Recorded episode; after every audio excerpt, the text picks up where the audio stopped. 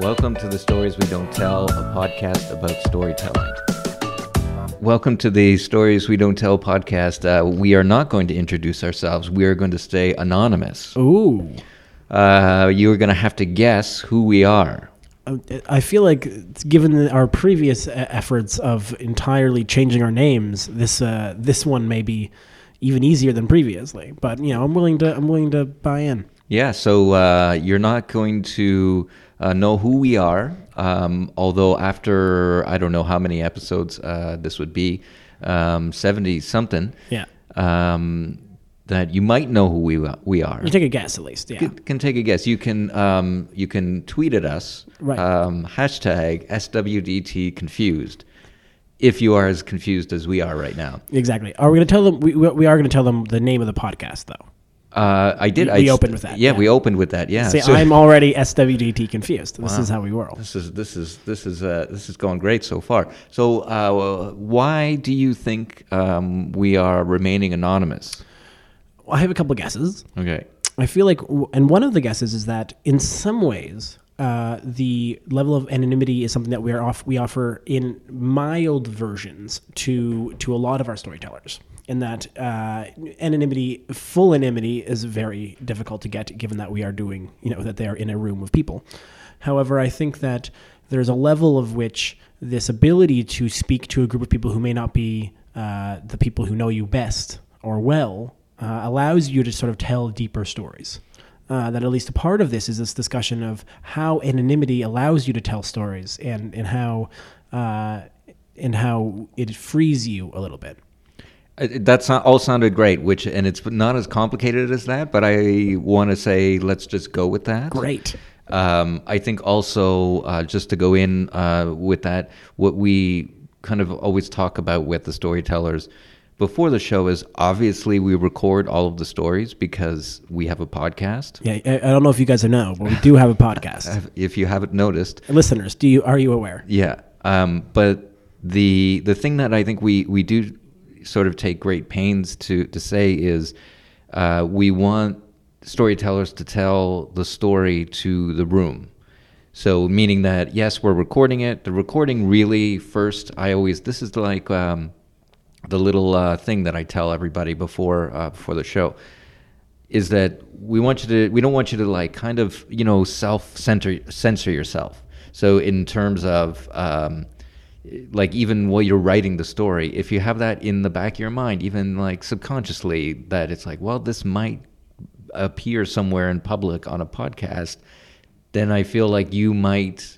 You start hemming yourself in a little bit. A little bit, yeah. I think so. Not everybody, and I think sometimes there's a lot of shows out there that have performers, seasoned performers. They go out, they do this all the time, and I think what we get is a lot of people that have maybe never tried this kind of thing before, and you know, whether they have professional lives or whatever it is, it's not that they're keeping anything from anybody, but it can be a very nerve-wracking thing. You know, you're telling a very personal, vulnerable story about yourself.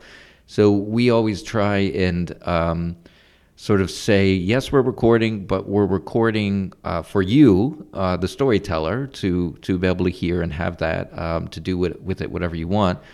But if we want to use your story on one of these podcast episodes, we just have a, you know, policy that if it's just a yes or no, and if it's a no, there's no questions asked. That's it.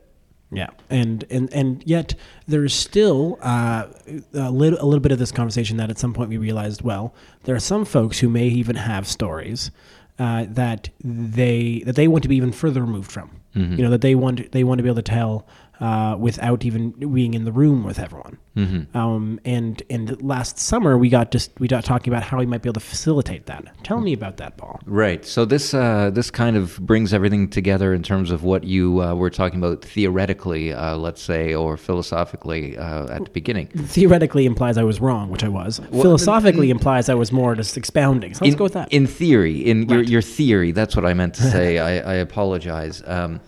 But basically, we came up with this brilliant idea, and I say brilliant kind of sarcastically because We got exactly one person to participate in this. A solid one person. Yeah. So what we wanted to do was to stretch this a little bit further. As we put a call out to people through our various social media platforms and website that if you wanted to record a story, you do not have to give us your name. Just record a story, and then we had you could upload it to the audio file to our website, and then at some point in the future, we were going to do a series of all these stories.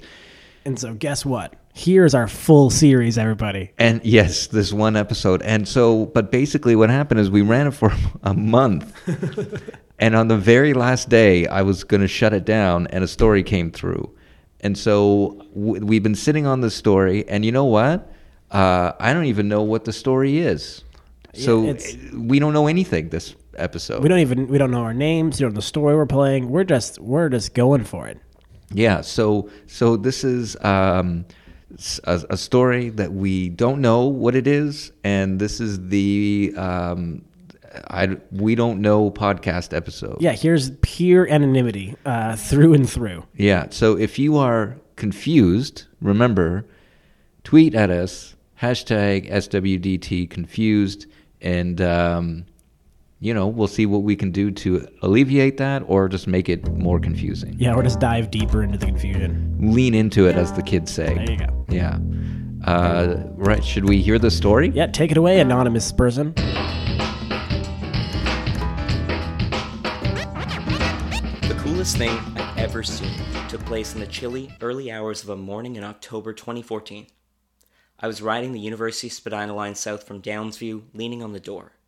Another denizen was a tall, lanky, awkward-looking guy, probably in his late 20s. He had a flat, upturned nose, somehow to me reminiscent of Lord Voldemort. He was wearing a tattered plaid button-up atop a Foo Fighters t-shirt and holding a Tim Hortons coffee cup with a cardboard sleeve on it. This was when Tim's was really pushing their cardboard sleeves to show they were as good as any other coffee shop. But I digress. I didn't think much of Foo Fighter Voldemort. I doubt that anyone on the southbound train that chilly morning did. Little did we know, there was an event on the horizon that would change the trajectory of our lives, or at the very least, our mornings. The train stopped at Eglinton West, and there was a huge wind tunnel that had formed in the station. Voldemort caught my eye as he downed the rest of his Tim Hortons coffee and chucked it over his shoulder and out of the train with the briefest of glances. Now maybe he was littering, but I choose to believe that what happened next was intentional. About 10 feet away from us was a row of garbage and recycling bins. Voldemort had thrown the cup hard, so it passed these bins by about 5 feet, and then it caught the wind.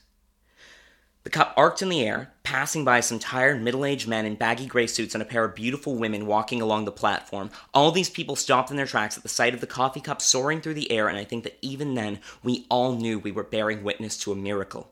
You see, despite having missed the cans, the cup swung around in the wind, separated from its sleeve in midair, and both found their mark. Both the cup and the sleeve landed in separate recycling bins, with the cup sinking first and the sleeve fluttering down in the wind to its final resting place. One of the beautiful women literally swooned. She bent her knees, clutched her hands against her chest, and said, "Wow," while staring at Voldemort with a small smile. I had never seen somebody swoon before, and yet there I was practically doing it too. He just stood there with his arms crossed, looking away from his admirers. We're all staring at him in awe, but I don't think he even noticed. From what I could tell, he didn't even see the cup go in. Soon after, the doors closed, and the train carried us on, off into the dark tunnel, and on with our lives. I don't think that Foo Fighter Voldemort, the Dark Lord of Awesomeness, ever knew what happened that day. For his sake, I hope he didn't. Once my wonder and admiration had dissipated, all I could think was this: that guy's life just peaked. Don't get me wrong, that was the coolest thing I've ever seen. Like, assuming I don't die or turn out to be infertile in the next few decades, what I'm saying is if I could choose between watching the birth of my future children and watching that cup go into the recycling bin again, I would choose the cup every fucking time. This is a story that I would like to pass on, and yet if that were me, I wouldn't tell a soul. What I'm trying to say is it would suck to realize the greatest thing you'd ever done was throwing a paper cup into the recycling. I thought, if that was me, I'd kill myself, get off the train, walk in front of the next one. And then later that year, I hit my personal rock bottom.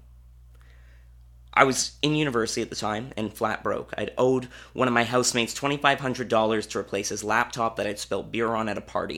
In my defense, he shouldn't have left it out in the middle of a party. And in his defense, it wasn't in the middle of the party. It was in his room. And in my defense, I was very drunk.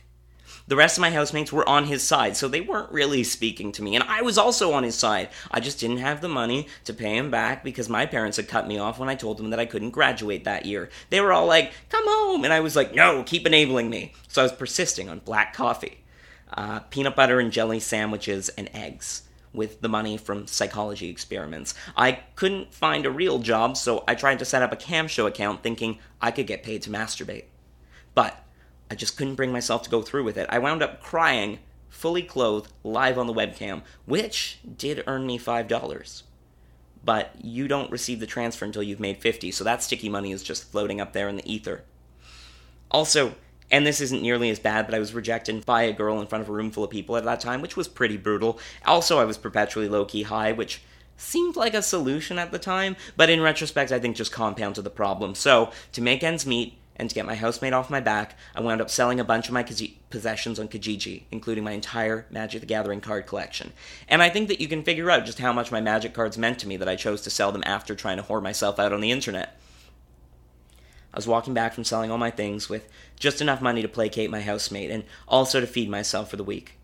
I was strolling down St. George thinking to myself that if this was bottom, things could only go up. At the very least, the worst was over. And maybe it came from persisting on a diet of eggs and black coffee for a month, but as I was thinking this, I let out a little gas, and I shat myself.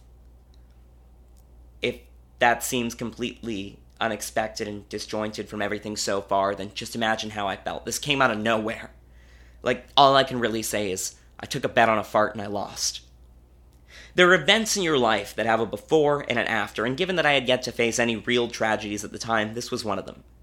You see, there's a sense of humility that comes from having soiled oneself in adult life, and I carry that with me to this day, along with a pack of wet wipes and a change of underpants. I grew up that morning. I think it happened as I waddled back to the Jewish frat house where I was living, where I stripped naked in the hallway and threw my pants into a garbage bag. Then I took a shower, packed up all my essentials, and moved back to my parents that same day. As I was dragging my non-literal crap to the subway station, I passed by a Starbucks and thought that since I had a bit of cash, I'd earned this.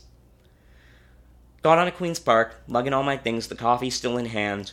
When the train reached Eglinton West, the doors opened, and I noticed that the wind had formed a wind tunnel in the station. I stood there, wearing the Looney Tunes shirt that I'd shat myself in just an hour earlier, and I felt a shiver roll along my spine as I was rocked by the realization that in this moment, I was Foo Fighter Voldemort.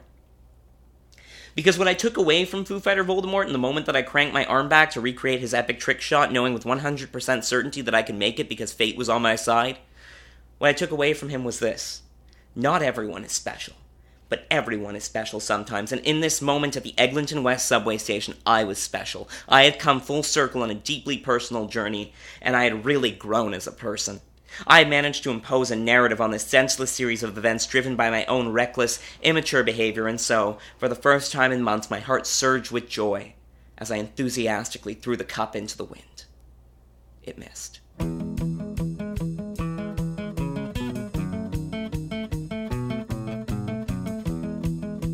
Subscribe to the Stories We Don't Tell podcast on iTunes or wherever you get your podcasts. If you like what you hear, leave us a review on iTunes. For more information about the podcast, blog, and live events, find us on Facebook or visit storieswedonttell.org.